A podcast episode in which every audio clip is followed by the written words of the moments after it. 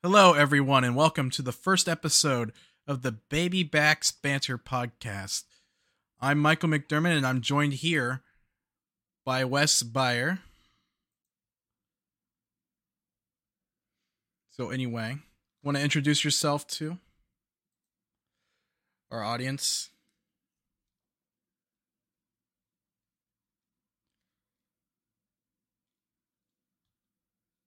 Team with Michael at AZ Snake Pit. Um, I've been a fan since 01. Kind of hard not to. I was right age. So uh, I I actually like the Diamondbacks farm system and following them more than I actually follow the major league team. To be honest, I don't watch major league games. I just follow the minor league farm system. As weird as that is, Michael. All right, are you hearing? Are you hearing uh not a...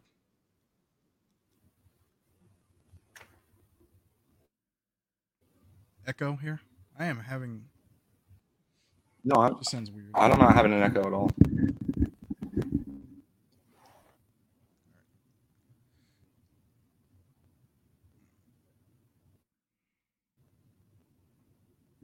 All right. Anyway, I'll just ignore it for now. So anyway, we're going to be talking. Um, so a little bit to introduce myself. I'm Mike McDermott. Started following the team in the 2005 season, and then uh, watched the team from a f- more as a casual fan before joining AZ Snake Pit in 2011 and becoming a regular poster in 2015. Been writing about the Diamondbacks farm system since the 2016 season, before moving on to Inside the Diamondbacks at the end of the 2022 season.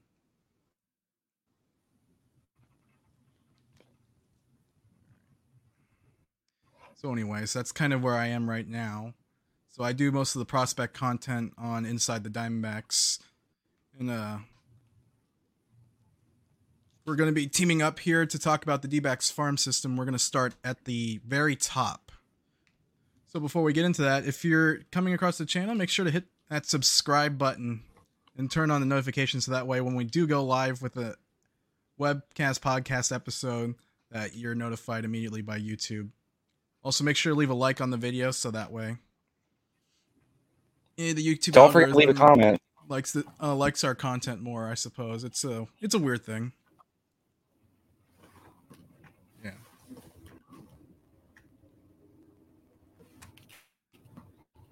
More engagement is always good.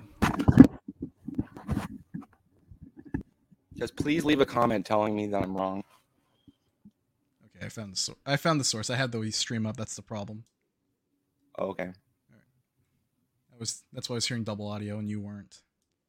All right. So aside from technical issues that didn't exist, uh, so we'll get up and running. We'll start talking about the top of the farm system. We'll go with the top ten lists and the best tools in the organization. That's what we're to go to. So this will be the best. This probably will be the best part talk about here.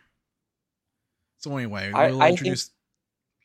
This is one of the best groups of prospects that the Diamondbacks have had come up through their farm system in my 21 years of being a fan. So, um, I'm excited to talk about it. I know I most people agree, with like little to no. I mean, it's it's a personal opinion, but I would say for the last 15 years, this is the best prospect group we've had. A little lower than the other. Don't because if we easily forget the uh there was a oh, one easily point since the 08 or crop of uh, in 2006 they had uh, in baseball america's top 100 list they had carlos quentin stephen drew justin upton connor jackson chris young and carlos gonzalez and most of them went on to have pretty good careers oh yeah in the big leagues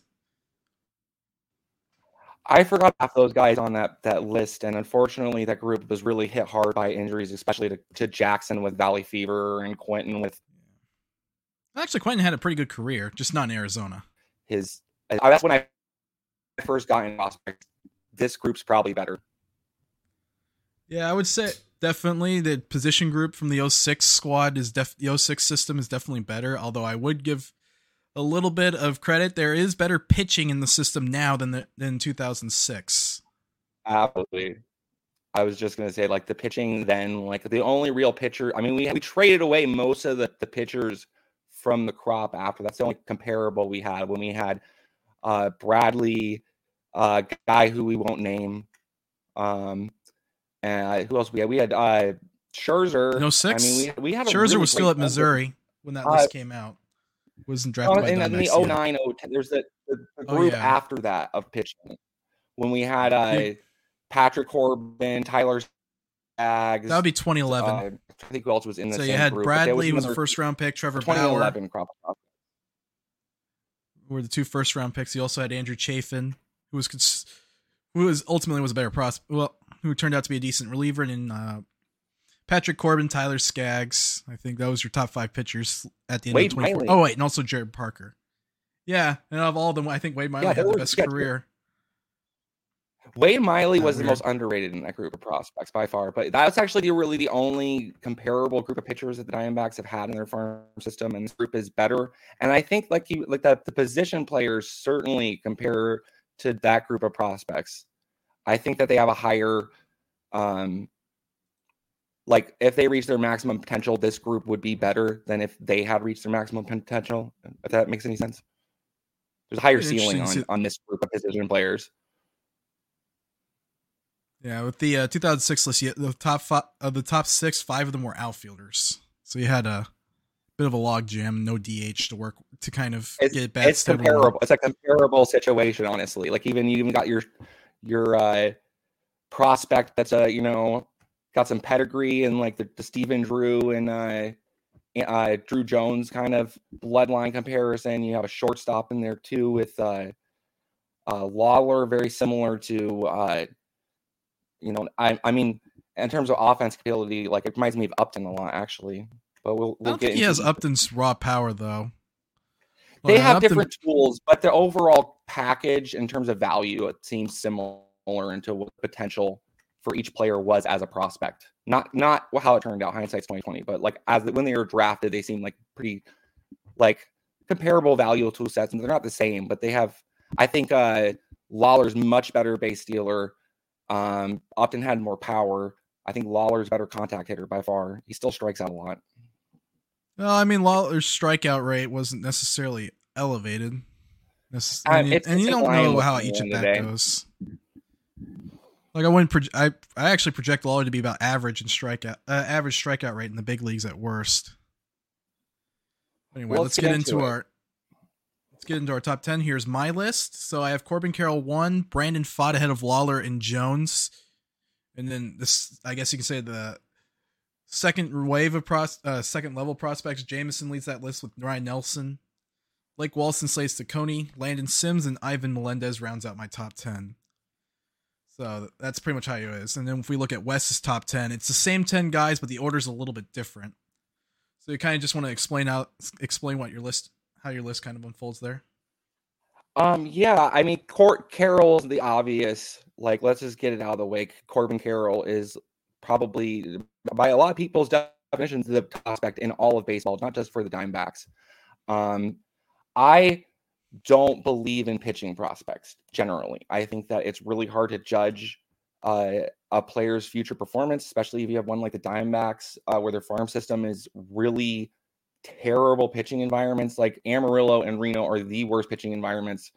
Um, I know that the like looking into the stats, yeah, Pfaadt projects to be like he should be the number two prospect, but I don't really believe in. I I, I rank um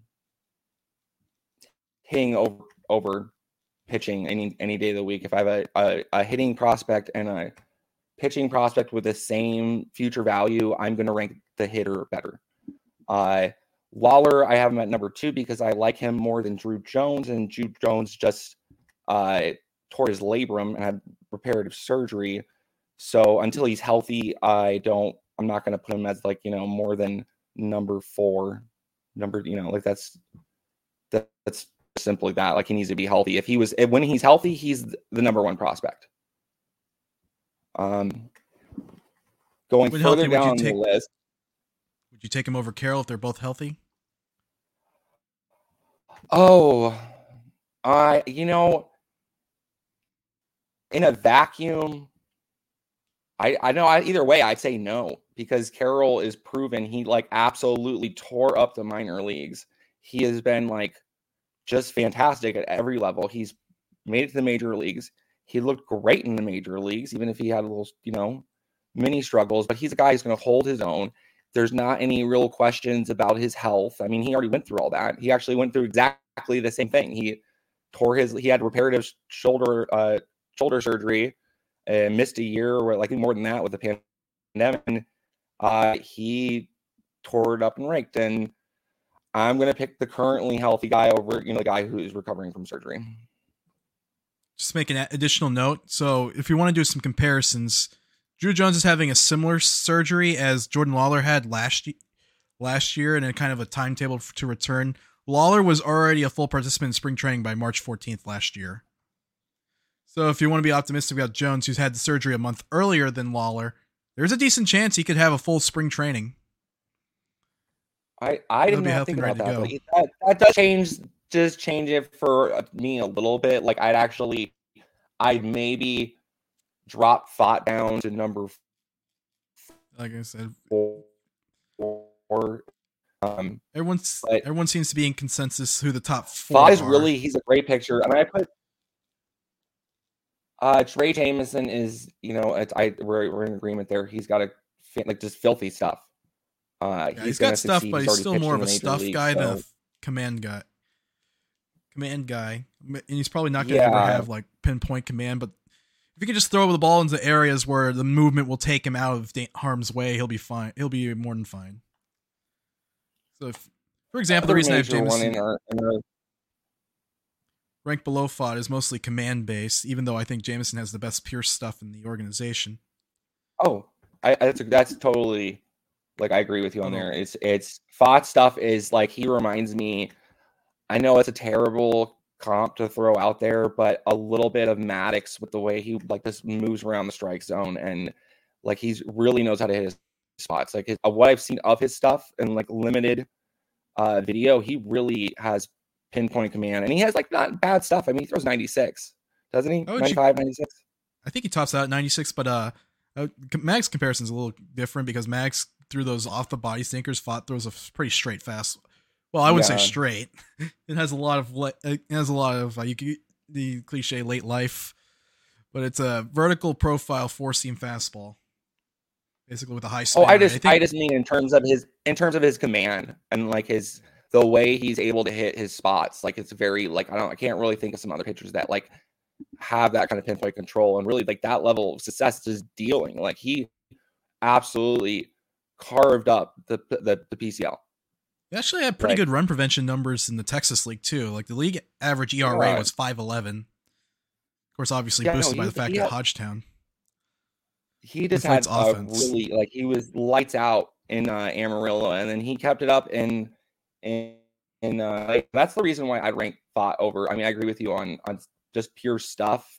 Uh, Jameson's probably like the best pitcher in in our also put Nelson I mean, probably, ahead of Pfaadt as well in terms of stuff.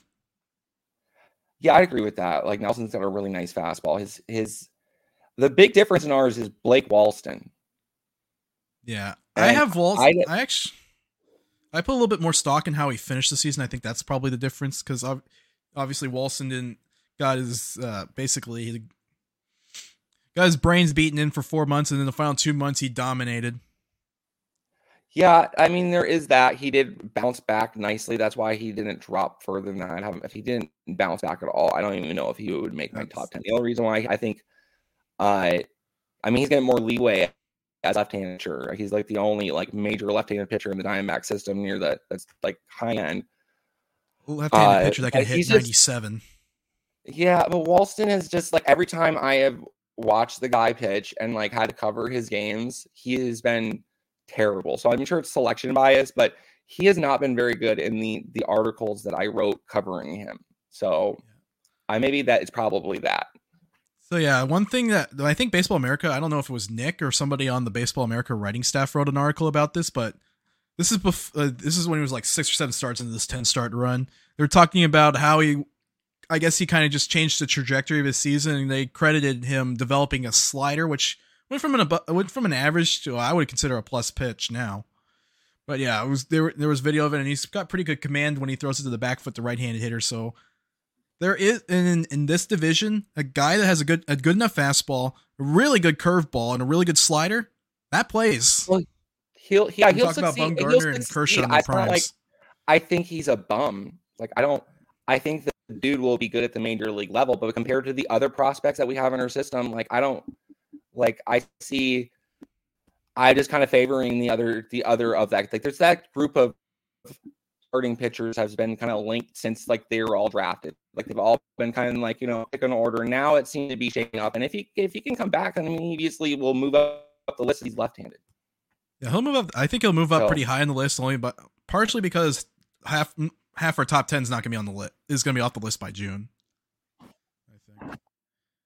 Also, oh, uh, oh yeah. Well, aside from that, I mean, there's if we include guys like Moreno and uh like I Moreno should be maybe number two on this as if he didn't exhaust uh eligibility. blame Toronto for We were talking about parking this this him on the morning, bench for that. Toronto wasted him. They, they, yeah, they. if he was in the major leagues him. for He should have been getting, 17 uh, less playing time. days, we'd be talking about him t- possibly getting the D-backs a first round pick. Actually, no, it's unlikely. it's really hard for I mean- catchers to win Rookie of the Year, unless they're like generational talents, as we ta- as we saw last year in the American League. He's really good. Like, I mean, he's not as good as like Adley Rutschman. I mean, he's No. he's a he's a definitely generational talent. Like that guy's amazing, and he's someone to really watch. Like, uh, just like just because I don't even care if you don't like the Orioles. Adley Rutschman will Royal might, uh, the Orioles actually might be good. Actually, they compete. They have a good roster. Like they, Adley Rutschman's It's the really- rare case where you have a number one draft pick becomes a number one prospect and actually delivers as soon in his rookie year, Yeah. kind of thing. unheard of. That's unheard of. It does not happen very often. It's maybe every 10 years that will happen where a guy like delivers. Posey delivered. Posey's reputation was like um like he went from Yeah, and we're talking about a Hall oh of my- Famer. this guy's We're talking about stud, too. Posey. yeah. Yeah, the Adley Rutschman, I think, is of all the he has a higher chance of being a Hall of Famer than any, I think, any guy on the on in, in our, that we've discussed today. Like he's he's he's like he's a step above that. Moreno's actually like I mean that doesn't like discount Moreno. Like Moreno's a really like a stud catcher. Uh, I haven't seen enough of him because he's out of sight in in Toronto, and they're the the after the also ran team of the the AL East. So, but Yeah, he would be on this list if it weren't for Toronto wasting his So, yeah. service time.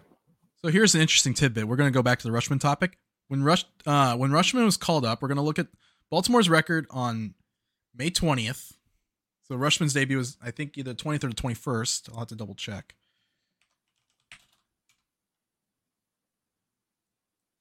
It's not June 24th. That was the day he was drafted. Okay, so May 21st is his debut, according to Baseball Reference. And if we look further beyond into, let's look at the Baltimore record. If I can find where I put it. Here it is. So Baltimore was 16 and 24 when Adley Rutschman debuted. They finished the season 83 and 79. So that's uh That that's that's. I mean, he's the all around package. He's a catcher that actually has improved the pitching staff. Like he is he is a guy who like breathes, eats, sleeps baseball twenty four seven, and is constantly improving himself. He's like I like that's the full package as a prospect, and for him to deliver is just a testament to like how highly rated and highly highly touted he was going Yeah, into might- uh, that draft. and we're look and if we look back, that 2019 draft's going to look really good in hindsight. It already looks good now because obviously Rutschman looks like looks like a future Hall of Famer. Obviously, we're not going to put him in there yet. He- but if healthy, I think should will have that he needs to play career. more than a season. Let's put him in the Hall of Fame after half a season. Yeah, if we're going to put Ashman in the Hall of Fame, we might as well put Julio Rodriguez with him too. Yes, let's do it. You know, let's just expand everyone, but still leave out Barry Bonds, Roger Yeah. Clemens, A Rod, and every steroid user. And uh, you know, the Allen who he was just a dick. So yeah, if you look at both our top ten lists, five players were from that 2019 draft. Obviously, Carroll went 15 picks after Rutschman, and then Walston went 10 picks after Carroll. Then you have Drey Jameson, who went eight picks after Walston. Actually, I'm trying to think. Actually, I only have four. Drey Jameson would, and then after Jameson, you have Ryan Nelson who went 56.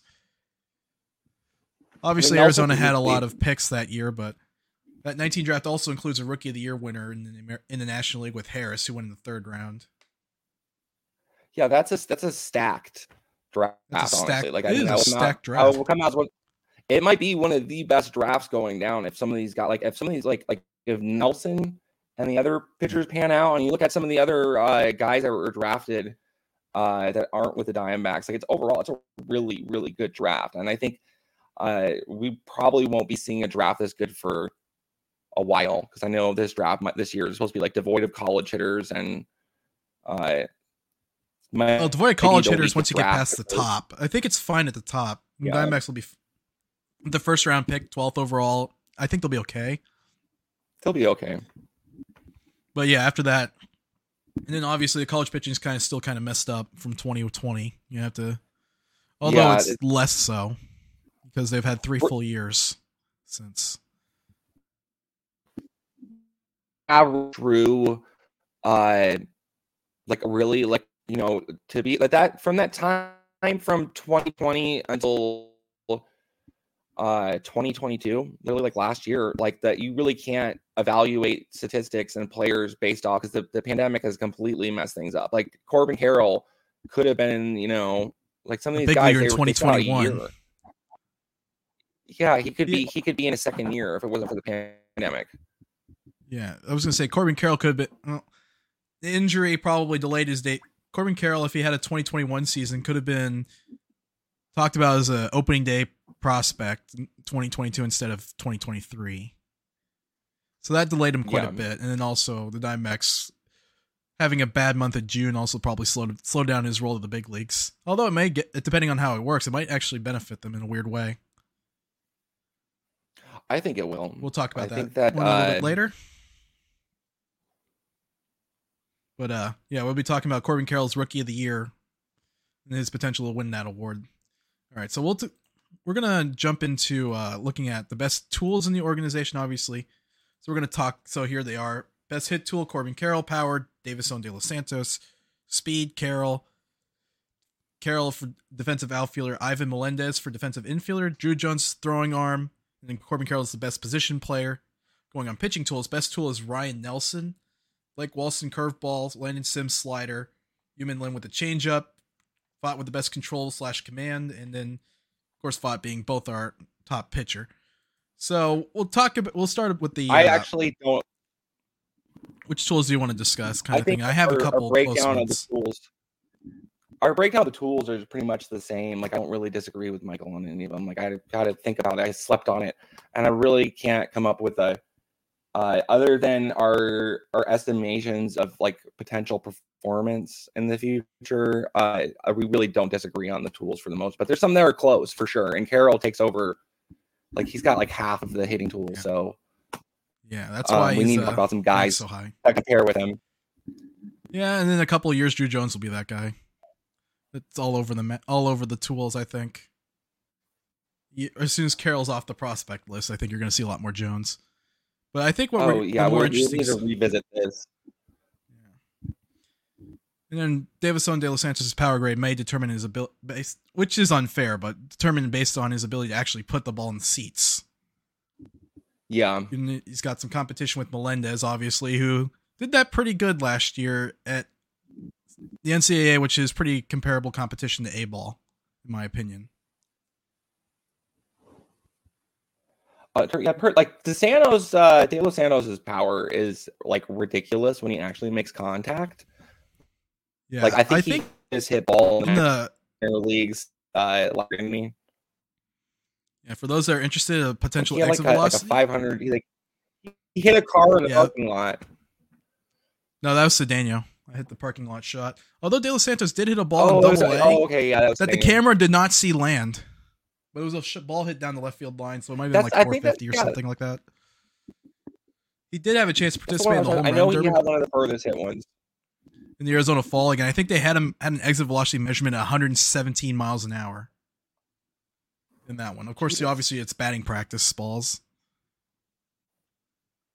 so it doesn't really you know, like translate we know as much. that's the potential if he squares up on when he does make contact. We know that that's what you know the max exit velocity probably going to be is going to be in that ballpark. Yeah, I think exit velocity won't be the issue. The question will be contact rate, strikeout rate, kind of thing. Like what you see in the falling, I think his bang eye is uh, good enough, but when he tries to crush mistakes, it's just like his swing gets so long and it com- complicated and it just whiffs on it. But when he does connect, like I said, he did He have some exit my- velocities north of 110 on actual batted balls, so he's got legit power. He looks like he's gonna hurt himself sometime. Like when he takes a, a bad cut on on like a to something he completely misses on. Uh, he has looked like he's gonna hurt himself a little bit. yeah, He's a swing- vi- like he's got a like this is his swing's interesting. It's not bad. It's just there's so much going on. Yeah, I think his batting eye is better than maybe we give him credit for. But uh most of his swing and misses, and then there are times where he has like at bats where it's well, everyone has them, but at bats where it looks like it doesn't have a plan at the plate. But it's very very infrequent. Usually, his bad swings come on hitters counts when you're trying to hit the ball into the seats. And it's also possible that he was trying too hard to make things Yeah, happen. the that's what I league. I think is his we also have to remember he's that 19 is years old. to some extent the case because he he's 19 years old. He knows he can like just hit the cover off the ball, and I think when he does that, because I mean it's it's a hitter's count, he is like looking to make things happen. And if he gets away from that approach, where he's just like he just is on making good contact. The guy can Like when hit he makes good contact, he has the power. the guy can get jammed on the label and still muscle it out to right field, home run distance wise. I've seen that in ba- well, it's, Yeah. I've seen it in a batting practice session. He doesn't. It's he's one of those guys. If he learns, it's, it's just okay. Just get the barrel on the ball, things will happen. So Yeah, that's that's one of those things. all that's he why I'm. to do is not giving up on him yet. home runs, and he's a lot of the uh, late inning games that I saw him play in. It seemed like like he would consistently strike out, like in big pressure situations, like where you know he know he, you'd want to hit a home run or win the game, and that's the Well, approach he takes. some- to away from that approach. He's actually also had some big home runs too in that situation, kind of thing. It's a Yeah. very. Yeah, but I would project him to be. Success. I think he- got into that mindset. Is uh he's you know he's like oh I've done it before I can do it this time, and then you're pressing. That doesn't help Yeah. anything. Kind of contrast that to But another prospect of similar similar age with Jordan Lawler, where Lawler's very his approach is very you, people call it advanced, but I think it's very simplistic, which is actually kind of good in certain situations. For the That's a great in thing. big situations, he's more like okay, he's just see the ball as it's coming in and just hit it. Says he feels like he's at his best when he's just Yeah. see ball hit ball. He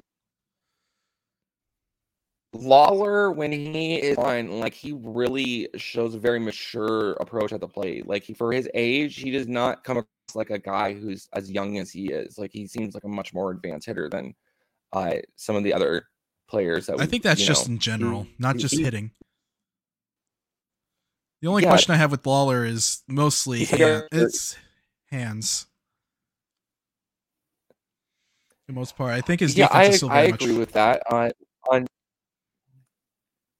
that's the thing with Lawler is his defense is still kind of he has moments where like from what I've heard from scouts and talking with you know some some other people like his his defense has not been impressive. Uh, in fact, I've I've had a couple people tell me like negative give me negative evaluations of his defense, and I think a lot of that is more uh his his age showing. I don't think it's really like that's really what the I've been hearing. And like you said, his hands aren't. Uh, it needs some work. I think he could put in a Yeah, little extra I've time on just like. But Yeah, he's. I mean, that's just his age. He will get better. I know he will. I mean, he's still Yeah, got Lawler's a lot be- of growth as, as a hitter and a defender. Lawler might be a big leader before he can drink a beer. Actually, probably not likely, but it would be pretty close. Which, by the way, Lawler will be in sp- What is his some of the one of 16 prospects in my top 30 list that will be in spring training. Actually, 15. I didn't include Robinson, but he'll be there too.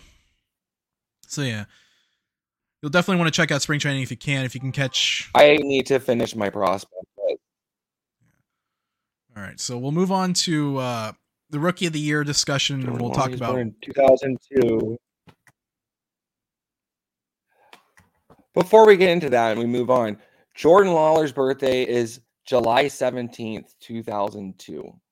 Will he actually be called up before he's able to drink a beer. Well, if there's injuries, there might be. I that might so. be it.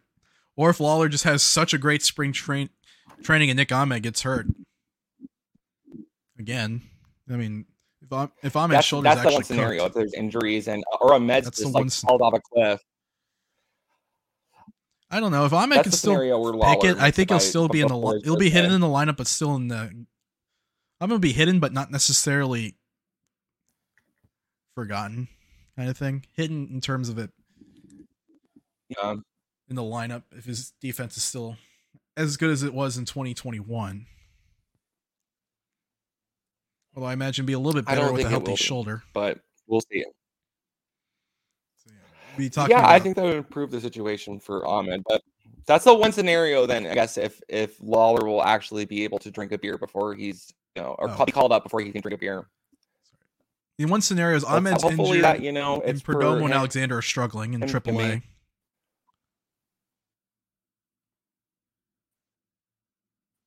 Like there is some. Yeah, there's areas that we're.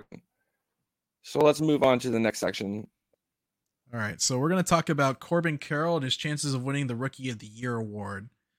So obviously, if been following along, uh, following along on Inside Diamondbacks, I've probably mentioned this about six times in the last month, but Corbin Carroll, by virtue of being a consensus top five prospect on pretty much everybody's list, is eligible for a, th- a new part of the CBA called the Prospect Promotion Incentive. This incentive is uh,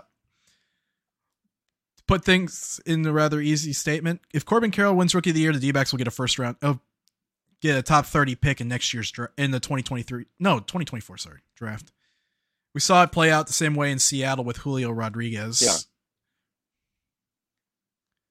So you're going to be, if the whether or not the Diamondbacks are success have a good record or not, we're going to be following that storyline. Whether Carroll can actually win it.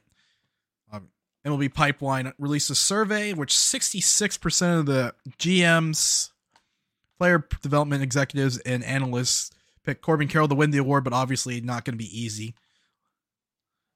But Carroll's definitely littered near the top of the tools. I think they listed Carroll as the best hit tool out of all of them, all the league candidates. And then the next highest vote getter was 9% with Francisco Alvarez of the Mets. That'll be an interesting situation. And then we'll see also how the Brewers, when the Brewers bring up Sal Frelick, and then probably the biggest competition will be Jordan Walker of the Cardinals. I watched that guy in the fall league. Everything they say about Jordan Walker is true. Everything. I, I I think Jordan Walker is the one person who can compete with Carroll. Like he's probably the best chance of actually competing against Carroll and uh, getting the Rookie of the Year. Uh, the other players are a matter of like playing time or their team just being absolutely awful around them and like no one caring about them, i.e. the Yeah. Nationals and Reds. I can. Walker's the one guy I think that could beat Carroll if they both have a good year. That's the rest of them are probably going to have to hope for Carroll to struggle. Um, Carroll to not necessarily hit reach expectations. Although we're not exactly sure what those expectations are either. Carroll could be easily uh, a guy that hits 300 with 20 homers, 25 steals, and plays great center field defense, but that's probably too unrealistic for 2023. Yeah, I don't, I would build if he had the like that. My expectations are not that high for him, regardless. Like he's gonna be. I think he'll be good. He's already been good so far in his like little brief cup of coffee in the majors. Um, Yeah. and I, I mean, I think he. I, I actually texted Michael. I'm like, oh, is he? Is are we, are we overhyping Carroll? Is he like actually that good? The whole industry is. And I don't think we are overhyping him. Yeah, I think the whole industry is. I don't know if, if like uh the two of us necessarily are overhyping him. I would I would expectation expect him to to hit like you know over 300 with 25 home runs. Like that doesn't seem that realistic in the off. I- I think that's guys hit over 300 last year.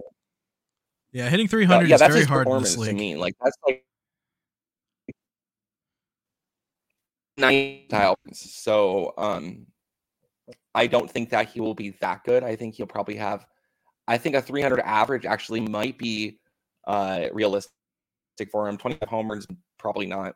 Um depending on the state of the ball if it's juiced or not, but that's a whole other question of what what offensive environment we'll be seeing in the, the 2023 season. Especially since the rule changes will be favoring, will be attempting to favor more balls in play, so maybe Carroll takes less of a aggressive hack and is more interested in uh, trying to hit the ball in the gap. Do you think he could possibly lead the league in doubles and triples if he doesn't hit 20 homers? Especially considering how Chase Field is very inducive to that type of contact, resulting extra base hits. He's a burner. Like he is very, very, very fast. Like I mean, like there was another player that I've been trying to think of the name of who's super, super fast in, in the minor leagues farm system, and Carroll's even faster than him. So, uh, and that they they the another thing is the rule changes with the bases are going to be larger. That favors Carroll. Like he can see he has the incentive for bases. He has the incentive playing time. The rule favors the rule changes may favor him with the ban on the shift. Um, I think that like we actually we might have too low of expectations if we're underestimating the effect the rule changes are going to have. Yeah, in the case of Carroll, I think he's got a bit of a pull that, side, heavy sense. pull side mm. ground balls, and he was getting shifted in his first year. So I think reducing the amount of coverage an infield yeah. can have on his pull side will help his batting average to some degree. Although I feel like Carroll's also his best when he's driving yeah, the ball like, the opposite maybe, gap. So I think that's how teams are going to play him defensively in the outfield. He is. I mean, he's very fast. That's the thing. Like Carroll is an absolute like he, he has like sprinter type speed. Like it's uh, seeing him that like what just to see him run like bases on like you know hard like a like like a double just how fast out he runs it single time. That one time against Milwaukee where a ground ball was five that kicked of, and when it went like ten feet away from the shortstop, he went from first to third like, without a throw. Oh, what would have otherwise been a double play ball. That's how that's how crazy up. his speed is. Yeah, he's he can be uh like a, a, a most players he play he double play.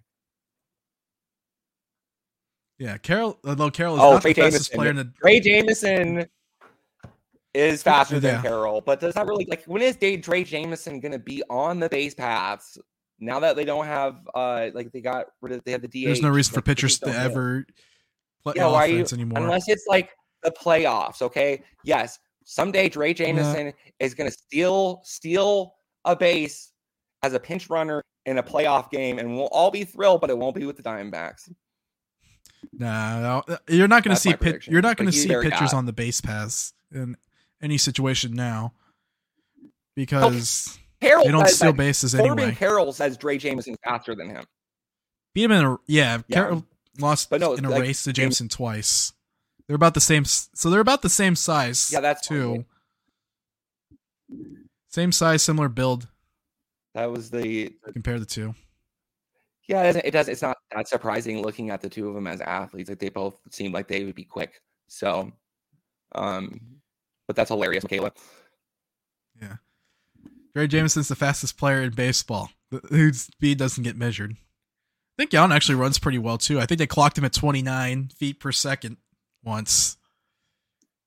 Yeah, much fat. And then Archie Bradley's not necessarily fast either. They clocked him at 27 when he hit that triple. You see competing with uh Carroll in terms of like other teams like prospects besides uh Jordan Walker? Like I we we talked about Francisco Alvarez.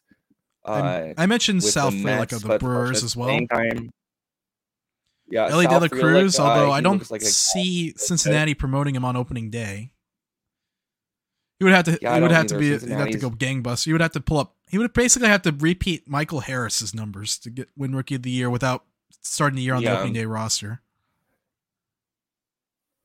I could see uh Cavalli uh, if he's really outstanding. I mean, he'll get the playing time with the Nationals. They don't really have the pitching otherwise, so like he's going to get the starts. He's going to get the playing time. So I well, certainly five, like, I mean, if he's lights out, there aren't five better starting pitchers than Cade Cavalli in in Washington right now.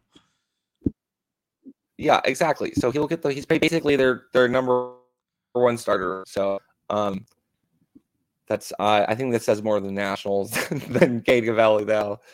Uh, he's the one guy that I could see doing it. Uh, I know Bobby Miller's listed, but the Dodgers kind of slowly promote their arms. They're not necessarily as fast. They're not necessarily super fast uh, with their promotion, but Bobby Miller, if he made the opening day uh, roster, what, would be Miguel a Vargas threat. Dodgers. Speaking of the Dodgers, Yeah. Miguel uh, Vargas, is listed. the Dodgers. Since we're speaking of him, I think he has. a good chance. Yeah, he's a candidate. I think that he could get. He's gonna. He, uh, the Dodgers seem to be very good at developing talent, and uh, I think that he's probably a dark horse that like people that aren't thinking about because it's the Dodgers have the, the eyes on them if he succeeds and he's in a, a playoff winning team that you know like a team that goes to the playoffs he'll get the the votes that he wouldn't normally and even though that teams aren't supposed you know writers aren't supposed to do that but uh I mean, it wasn't like I mean, it played out that way last year, but in both ca- both cases, there was an obvious front runner, obvious front runner to win the Yeah. award in both leagues. It was apparent by August that who Rodriguez and Harris were going to run away with the award before the final month of the season. So oh yeah it's a kind of yes and no.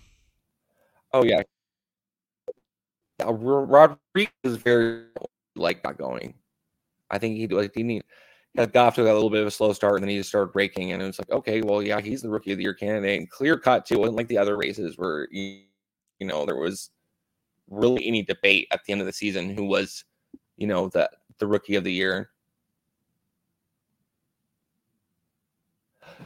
All right, so Spencer's go- giving us a rebuttal Sir about just Jordan chimed in Walker. St. Louis So I'm going to quickly search up while you address this question. I'm going to look look up if Walker is on there. That makes sense, Non-roster Spencer, what you're saying. Um, I think that like just like on basic odds, like there's going to be an injury or something, and he will just you know Okay, yeah, Walker is There's one of in- their there's like a non-roster one in four guys. chance. There's a, there's a one in four chance of one of those guys being at least one outfielder is going to get injured. It's usually the case, and Spencer uh, they don't really have alternatives to call up, so like I don't see why not. And he's also already doesn't it like Yeah, is they're he, already they're already transitioning him to the outfield. There's no reason for him to play third base in St. Louis Yeah. anymore.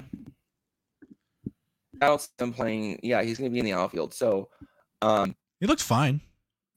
let's see why not. He'll probably he'll probably lose that's why I some balls on Cor- rain. Carroll will win.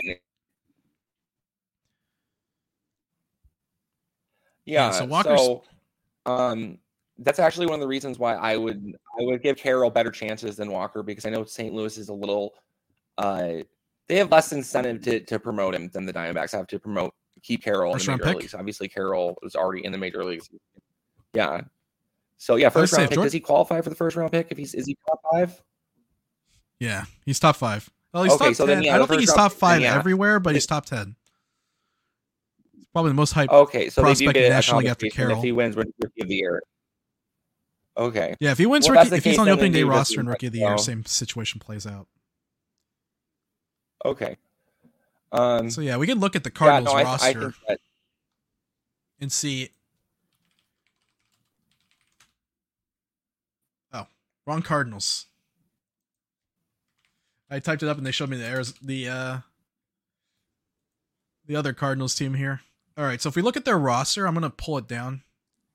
So their outfielders, they have Alec Burleson.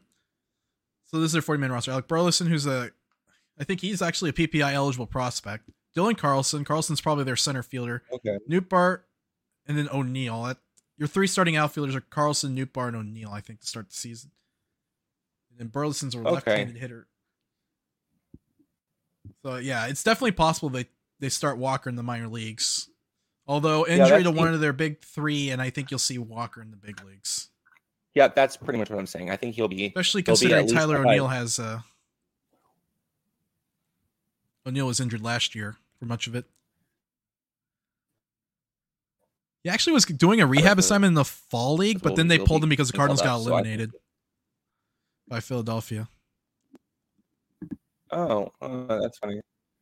That's I didn't know they rehab guys in the fall league. It's weird. Um, that's but it's news to me. Yeah, D-backs tried to do the same thing with JB Bukauskas, and then that didn't work out.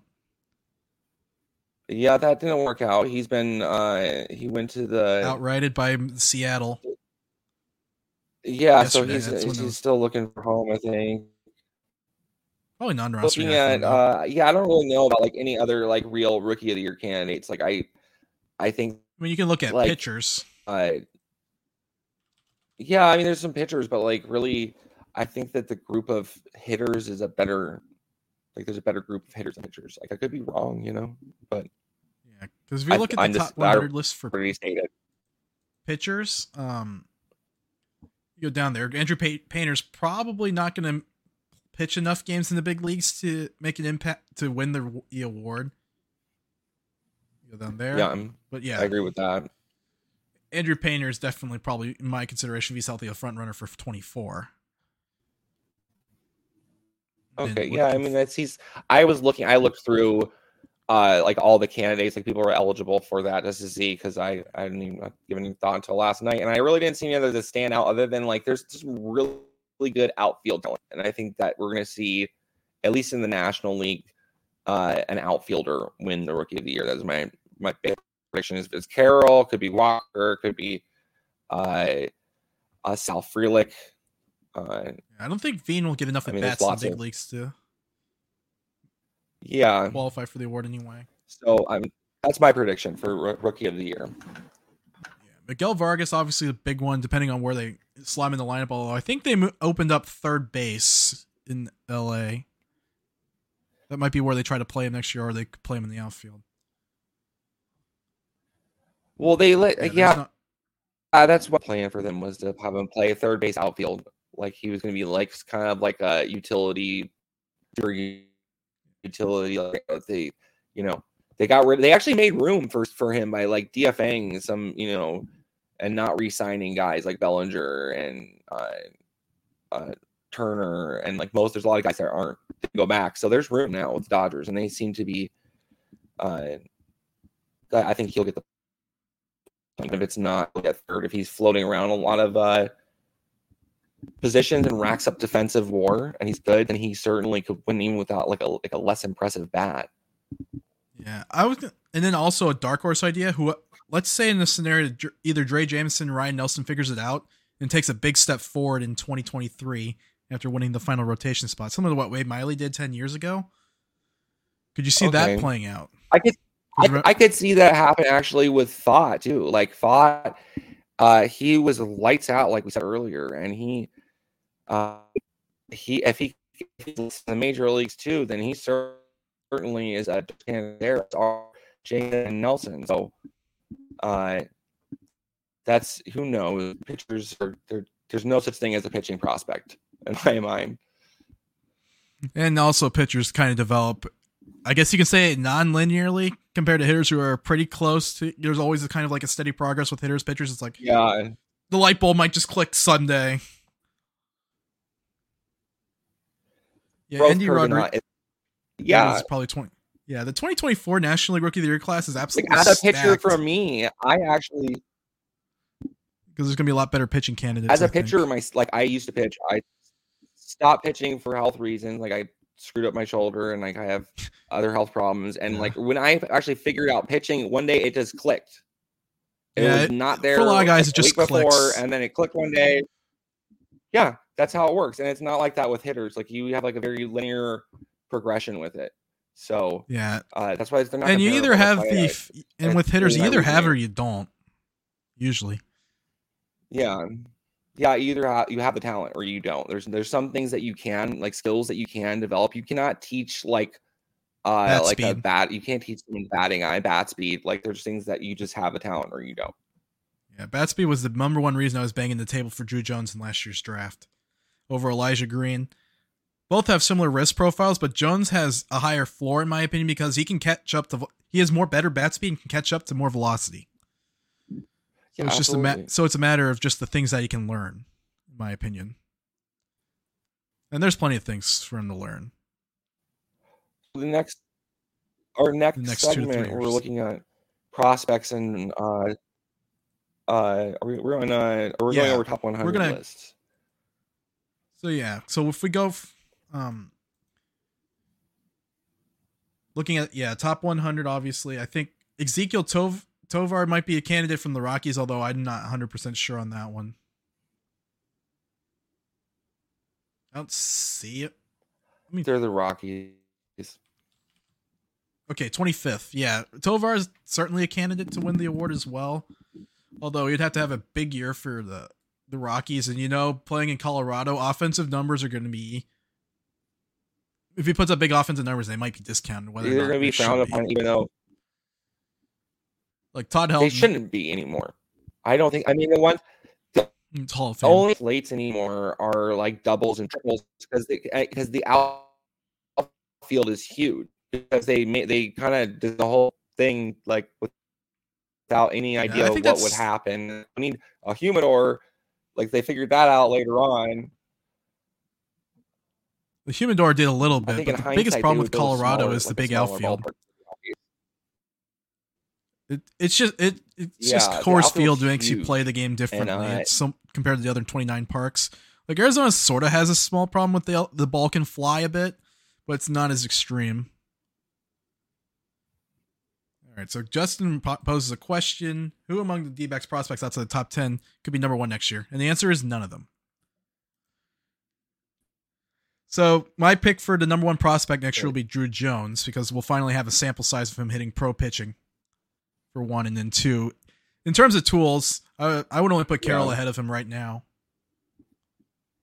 The entire system. And like if if you're saying uh, a prospect outside of the top ten who'd have the best chance to be our number one next year, I don't think there are any. Yeah, I like, guess the... uh, maybe Kristian Ro- Kristian Robinson if he comes back and actually like gets a visa and all that stuff. That's the only guy mm-hmm. who like has the talent he says his his life and his legal situation was such a yeah, mess. That should be that, resolving like, pretty soon, I think. His probationary period is supposed to be only guy. There was a time where Robinson was the D-backs number one prospect, although I didn't necessarily buy it at the time because I like Carroll better. Yeah. But uh yeah, I yeah, I, Robin I really like Robinson as a prospect. He has the talent, but the question is like he's been had he hasn't played baseball like three years of no reps, and then also we, know. an instance of poor decision making. If everything goes right for him, yes. I know. I think mental health to some extent too. Like I think he he had a a little like culture shock. This is adversity. It. Um, and that's verse all that. But I think that if he has everything for him this year, he could be number one certainly. I would I still mean, put Druw Jones ahead of me if they're both healthy. Everything goes right. Fly breaks the whole way. Yeah, I, I, he could be. I mean, if you, if hypothetical example, I can think of. All right, so we're gonna move on to the prospects in spring training. We're gonna focus on the non-roster guys. So Brandon Pfaadt, Jordan Lawlar, Slade Cecconi, Blake Walston, Deyvison De Los Santos, Bryce Jarvis, and Dominic Canzone are listed as the seven players one commonality between the seven prospects they are Rule 5 eligible after this season. All seven. Well, actually, not Law. Lawlar's the only one, sorry. But Lawlar will be debuting long before he's Rule 5 eligible. Will either debut this year or Rule 5 eligible. Yeah, absolutely. So, of the seven, which one do you think will get the most opportunities in the big leagues of these seven players? So the seven players: Brandon Pfaadt, Jordan Lawlar, Slade Cecconi, Blake Walston, Deyvison De Los Santos, Bryce Jarvis, and Dominic Canzone. Which one will get the most big league opportunities in 2023? Oh, there's like two. There, there's two sides of that. Like to my answer, one, I think that uh, if you're expecting an injury, uh, Walston's very likely. Well, Walston's Walston's very likely to get. Um, just the opportunity because he's left-handed. If he's doing well, call him up. If they need a well, left-handed, I'll also consider uh, this. Boston I mean, hasn't thrown I a single pitch for has. Yeah, that's the only thing. But I think that it's possible that he would get the opportunity. Like Canzone or, or Canzone break already. Like he's uh, Canzone's numbers good. were like okay, but if you park adjust, his offense yeah. in Reno wasn't that special. If you take if you actually look at Canzone's offense versus the rest. Yeah, I mean, it, I I think I was more impressed with Fletcher A. than I was with Canzone. can't. So yeah, Canzone was a little bit above average for AAA. Obviously, he's got better raw power than better raw power. He's more of a first. He's more of a corner.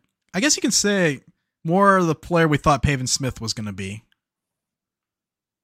But then, like I said, with Pavin Smith on the forty-man roster, I don't see a situation where Canzone has opportunities. Unless there's like a rash injuries in the outfield, Uh, I think that I don't necessarily think it will be. and then Fletcher obviously is more of a. I think I what guess- will happen with Donald, I think that guy. he will be traded and given opportunities, or he's a depth guy. So if there's injuries, or he'll be traded for.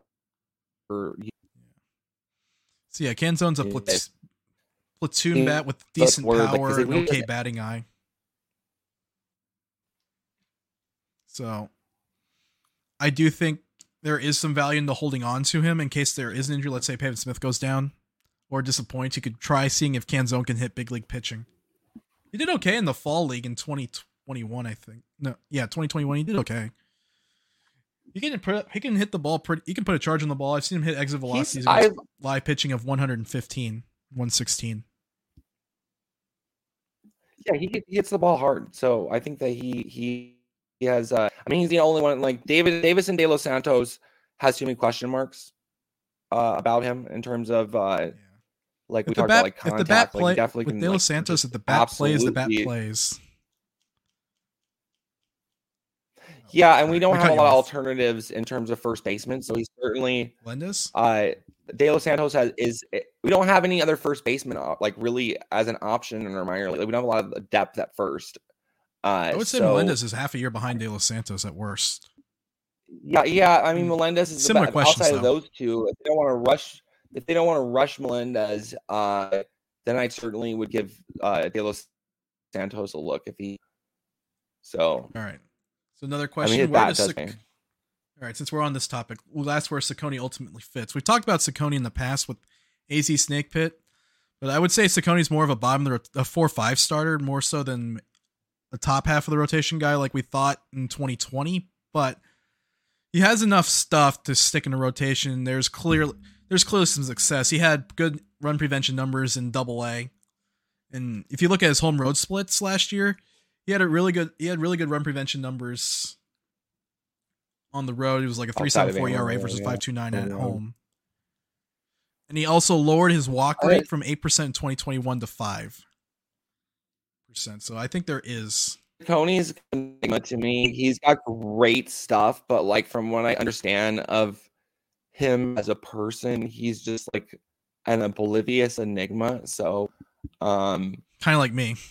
I, I, I he's, he's an interesting guy. I've I've been told, and I'm excited to see what he can do. But I think Michael is right that I think uh back of the rotation starter seems like a pretty, Yeah, because maybe a bullpen guy if you're worried about his stuff likely. holding up. If he figures it out, he could be better than that. Because like a Yeah, his stuff holds biggest up issue if his, you know, the biggest issue for Cecconi has been his ability to maintain stuff in starts. That was an issue in college, and it did show up a little bit in the fall league. Because if that presents as an issue, you got to the best way to use. It I think in some of his. bullpen. It, yeah, if it's it's I I mean either needs to uh Cecconi needs to step up his conditioning. I mean, it looks almost like a like a conditioning issue for him that he's just like just running out of steam halfway through a start. And if that's really the case, like even with conditioning, and he then he needs to probably move to the bullpen. So that's probably actually I think more likely than than back of the rotation because his stuff he can actually like take, take it up Oh, a notch further than when he does in starts. Like I think he if he's full effort for an inning, he'll be great. Although the issue with moving, there is one issue with moving Cecconi to the bullpen. If his stuff doesn't, if his stuff doesn't recover quickly, there's no point in moving him to the bullpen. You might as well just Yeah, use him as a five and dive guy as your number five. Use a five and you'd be a five and dive That actually- starter, which isn't necessarily bad for a number five. I mean, it's still like a, it's probably it's like a out. Uh, during this year and like his conditioning improves, like and he steps it up. Like that's what I'd like to see. Yeah, Because workload doesn't seem to be too much of a problem. He's, he was at one. He was he went from.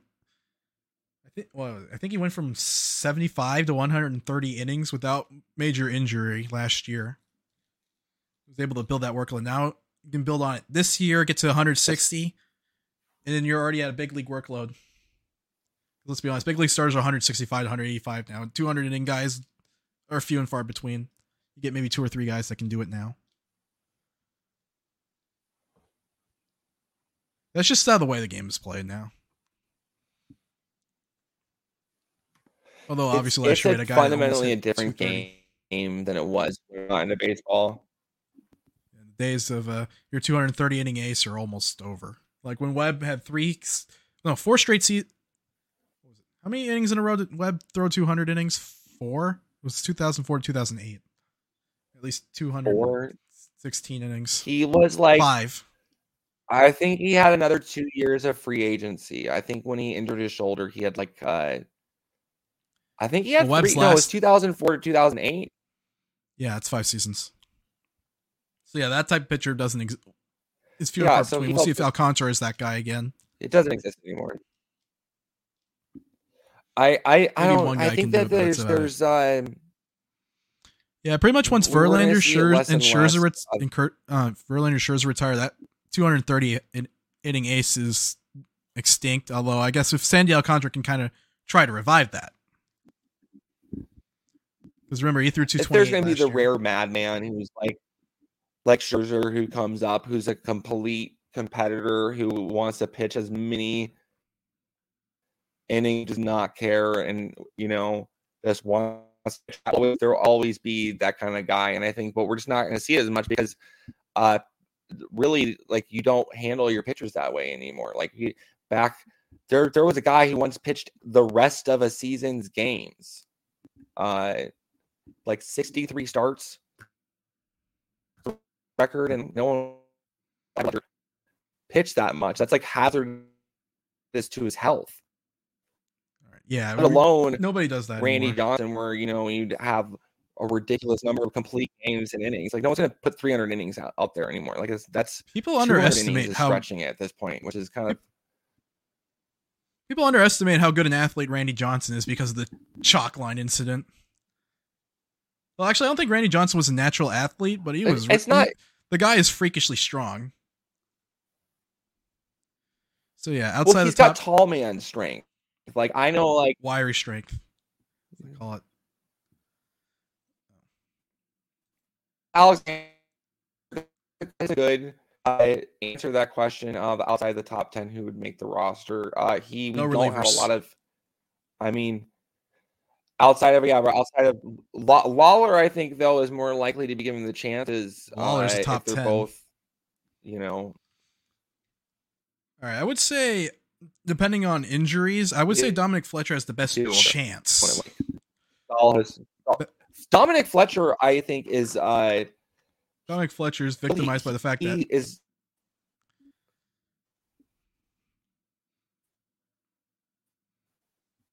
so there. also Rand. But he's like we have other outfielders and so much outfield depth, and even after trading show, we still have a ton of outfield depth. So it is did not work in his favor. Yeah, and Dominic that there's a guy named Dominic who does the same thing as he does. no Fletcher's more well-rounded, not as much power, and they're probably about the same hit wise. Oh, but yeah. uh, Fletcher obviously a little bit more defensively gifted. Canzone doesn't really have the foot speed and hips to be a more than a left fielder kind of thing Well, they because they were throwing in it's gonna give up a lot at of second bases. base at one point.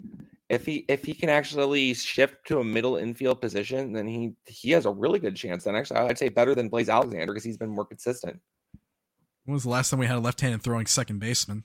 It's not a stupid idea. It's just I don't I- really if, he, if he can do it and you can play both outfield and second base and you know other positions okay move him to third or short as a backup shortstop the more he can do the more opportunities i don't Yeah, I'm just trying that. to imagine how a left-handed thrower turns a double play. Getting it to That- second base will be easy, but turning Yeah, it I to don't know. six four three. That's probably the reason why we don't have left-handed second baseman. Turning a five four three is hard. And with a left-handed thrower, it, t- it, it's just a lot of extra time, and the runner gets two more steps. That's probably the only reason why you will never see this in the big leagues. But yeah, out, in the outfield, Dominic Fletcher. You could see maybe Bryce Jarvis. he has a big year in Reno. Could be a rotation candidate as well. I think people yeah. are sleeping on Jarvis because he he got pretty much got annihilated for a full season. Oh yeah, I, I every single game I covered of Bryce Jarvis, like he had he had one good start. He had yeah, one good lot, start. There was a lot of as, like my analysis. It's it's one of those things where it just snowballed on him. All right, so the Mitchell, Mitchell Stumpo, case. Stumpo, Mitchell, Stumpo is one of the non-roster guys. He will have a chance to get Actually, a big league roster spot. I think. He although I'll say the chance probably actually. Yeah, I've seen him. He's got good stuff, training. but the reason he wasn't called up last year is because he had a really high walk rate. It was really a really bad walk rate, and that was the only yeah, reason they did. didn't call him up, in my opinion. I think his walks per nine was like seven, which is unusual because that came out of nowhere.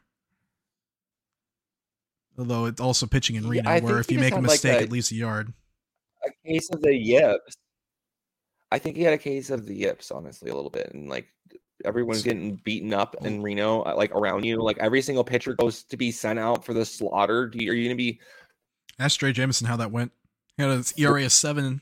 Walks and a few guys too.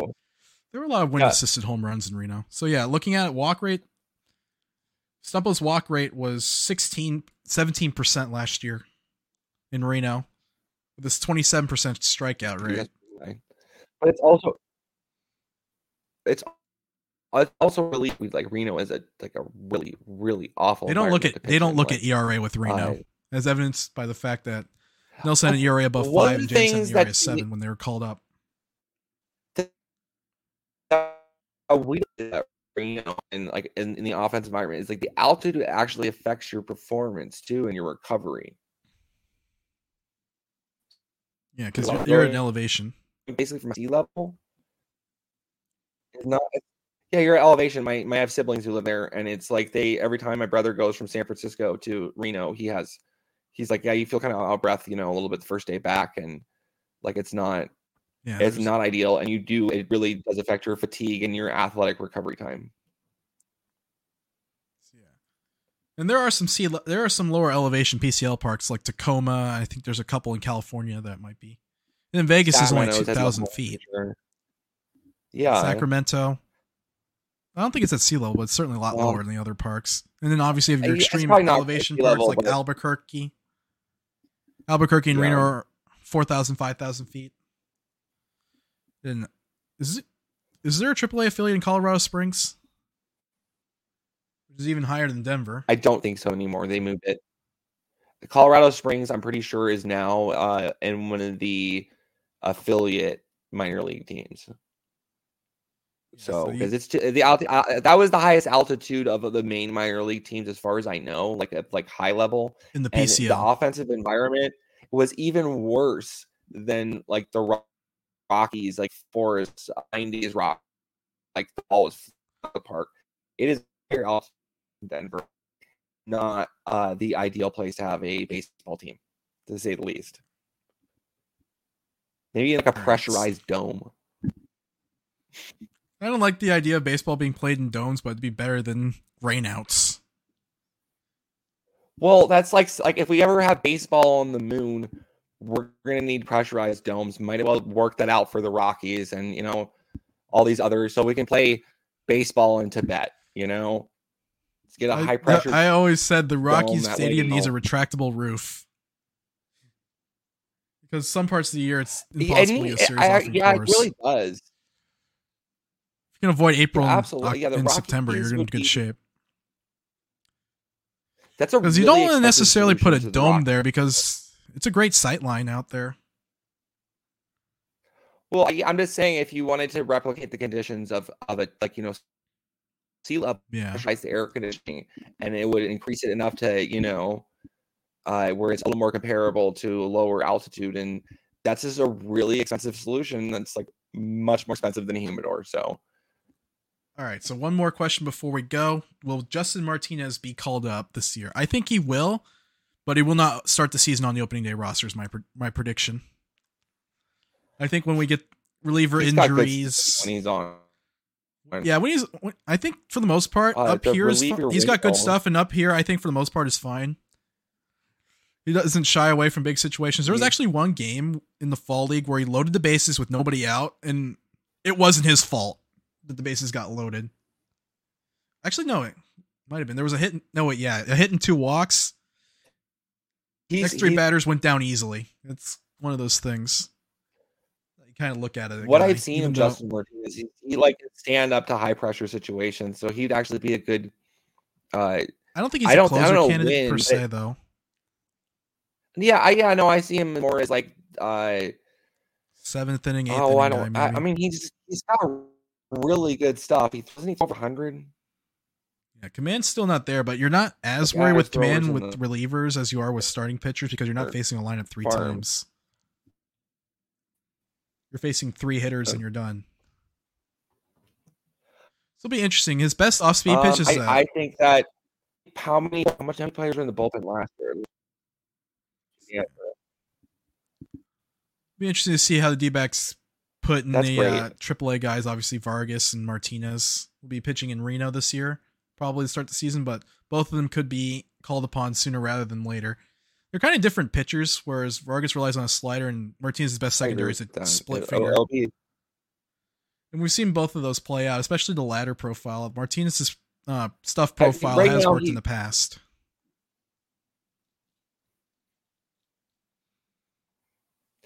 I think right now both of the players are like really like they're going to be uh depth down in Reno. Uh if there's injuries or if like, you know, if the bullpen goes uh you know, has a really, long bullpen, they're probably very likely to be like the the first two to call it up.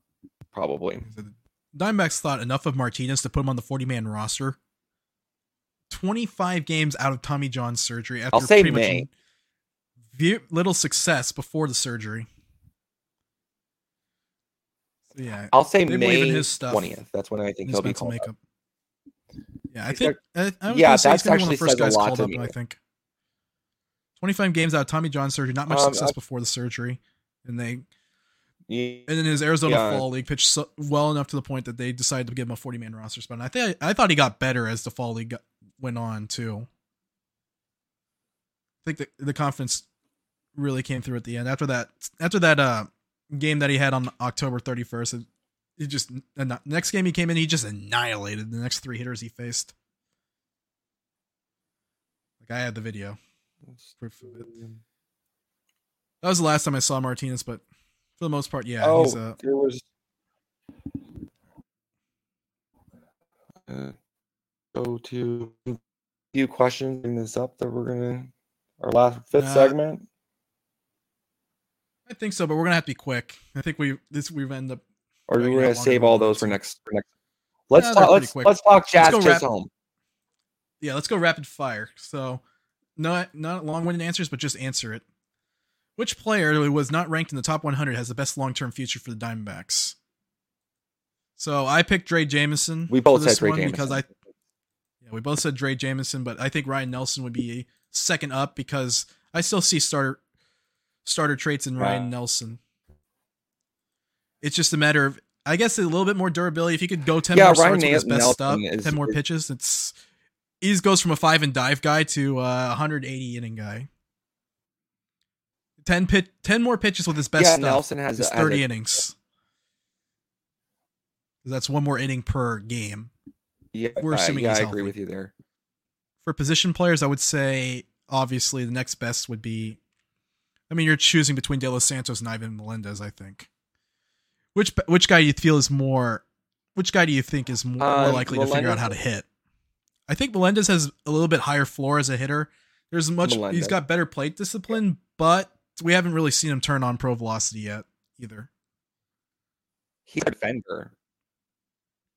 And we're talking about His- 270 his power defense guys. is very nice. Uh, I was impressed. He's got, yeah, he's a big guy and he's very quick-footed for, for what I've seen. And I'm, uh, I think out of the position players, probably he's the the best that's outside the top 100. Um, but yeah, I, I actually yeah, I, I agree. Probably Drey, Drey Jameson or Ryne Nelson, just because they both have filthy, filthy stuff. Yeah, Nelson's maybe an adjustment or two away from being a number two starter.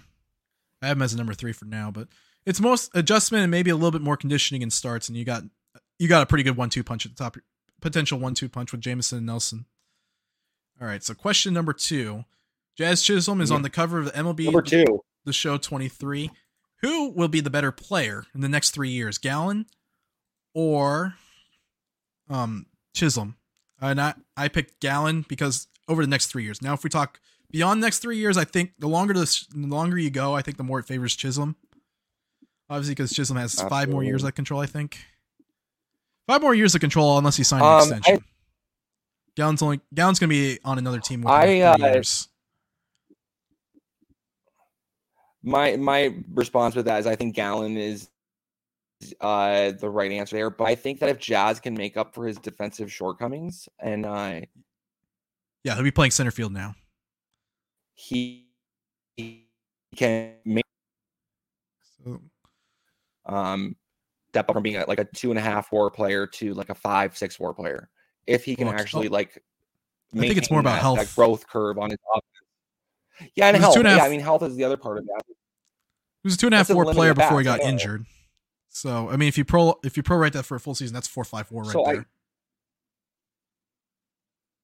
yeah so i mean like yeah okay so if he's healthy then i think that okay so he makes up for his staff he gets defenses to like league average he could be like a six seven war player season. So like i mean that a peak peak value i don't think he'll regularly do i think that's uh but then again Nolan has really good stuff and i just like michael said won't be with the dimes that that long. He's been uh so overall he'll he'll will provide than Gallen did Marlins just because he was over he's under control for much longer. All right. So question number three: Which NL West rival do you think has the best farm system? And- we both picked the Dodgers. Obviously, we already talked about Miguel Vargas a little bit. They also have uh, Bobby Miller, who could be a late 2023 call up. Gavin Stone, who led the minor league in ER minor leagues in ERA last year, had the best ERA in the minors, qualified pitchers, and then uh, Diego Cartaya is a guy to watch for in 2024. He'll probably get some reps with the Dodgers late in the season as their third catcher, perhaps. And then also Andy Pages. The Dodgers saw him in the fall league. The guy can absolutely blast the ball. He's got good plate discipline too. So he might be in their outfield mix in the second half of the year. I'm honestly not terribly familiar with like individuals in the Dodgers farm system, but they are really great at just like they they're consistently buffing, but they keep coming up with more and more prospects. Like they have great international scouting, they've got great player development. Like everything they do, they do it right, and like they're really like the organization to model your.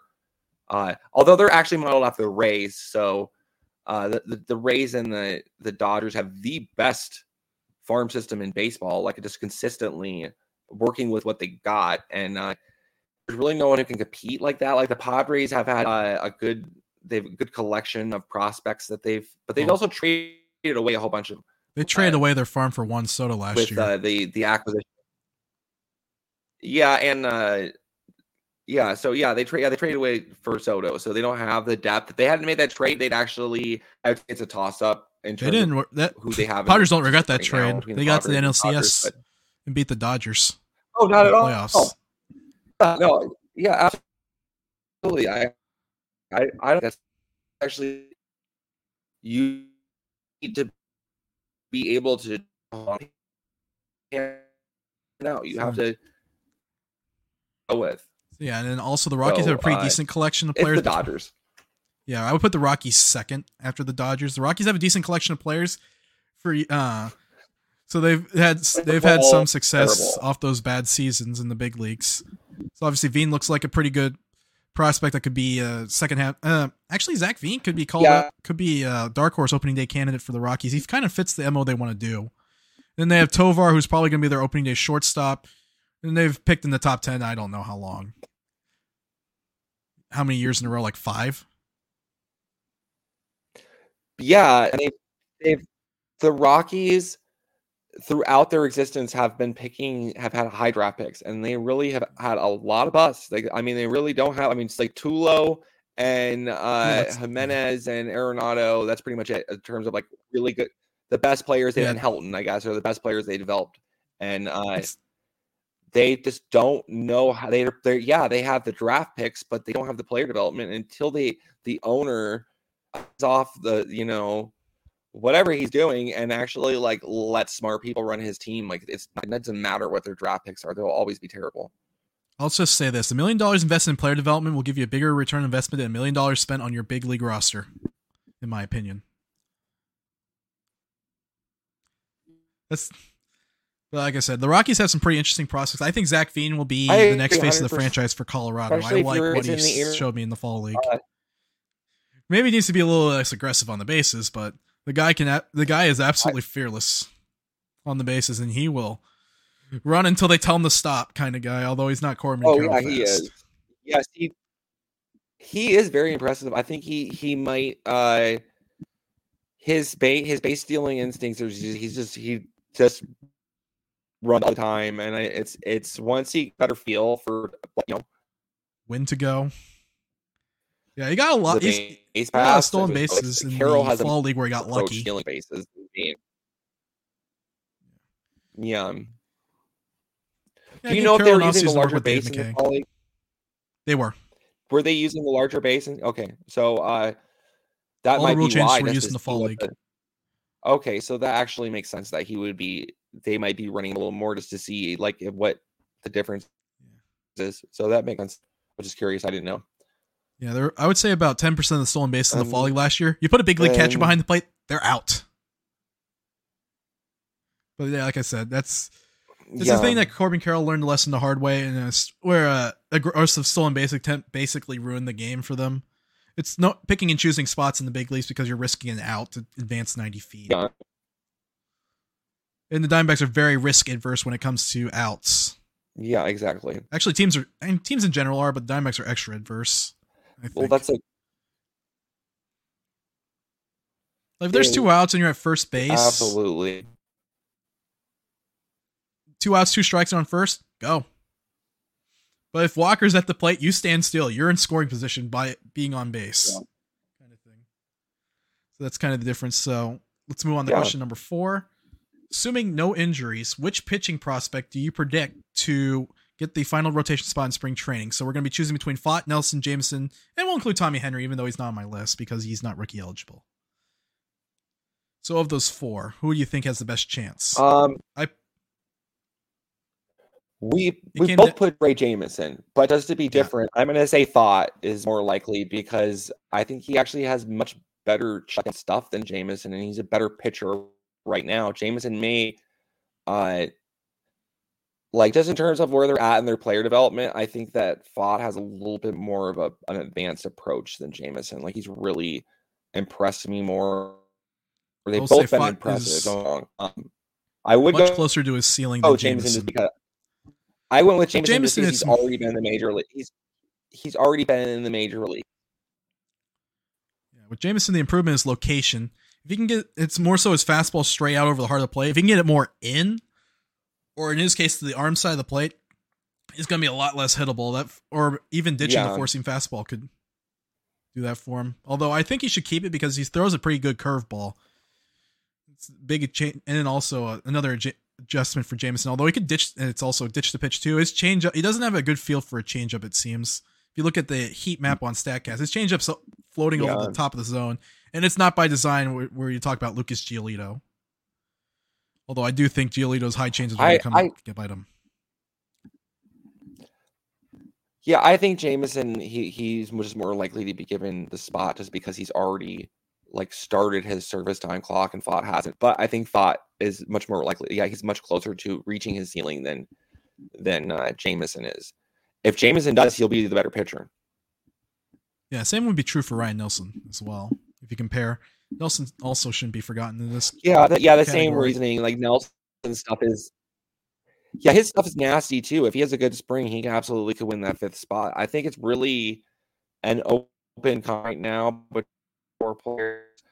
Um, I would give the the advantage to to Jameson just because he's already had that success at the major league level already, and the other the others haven't as much. Tommy Henry has to. I mean, he was. It was a mixed year starts. for him, in my opinion. So he's yeah, yeah and he, has got nothing he, left uh, to prove in the minors either. Yeah, that's the thing. Very likely. That's why I wouldn't even include him. It comes down to, uh, I mean, the options. So I, I could certainly see him making spot starts, but uh, yeah, I think Henry has two options. The other options that the whole other guys I think i I'd go with Jameson or, or. I would go Jameson, yeah. Nelson, then so Henry, then Pfaadt. Uh, yeah, that seems that that seems th- to make a lot of sense to me. I think the four pitchers will combine for over 400 innings this year. Injuries will happen. All right, and our final question before we go: What is your expected ETA for Pfaadt, and then your expected ETA for Jordan Lawlar? So I have for Pfaadt, I have May uh June first for Brandon Pfaadt. So Bumgarner doesn't pitch well.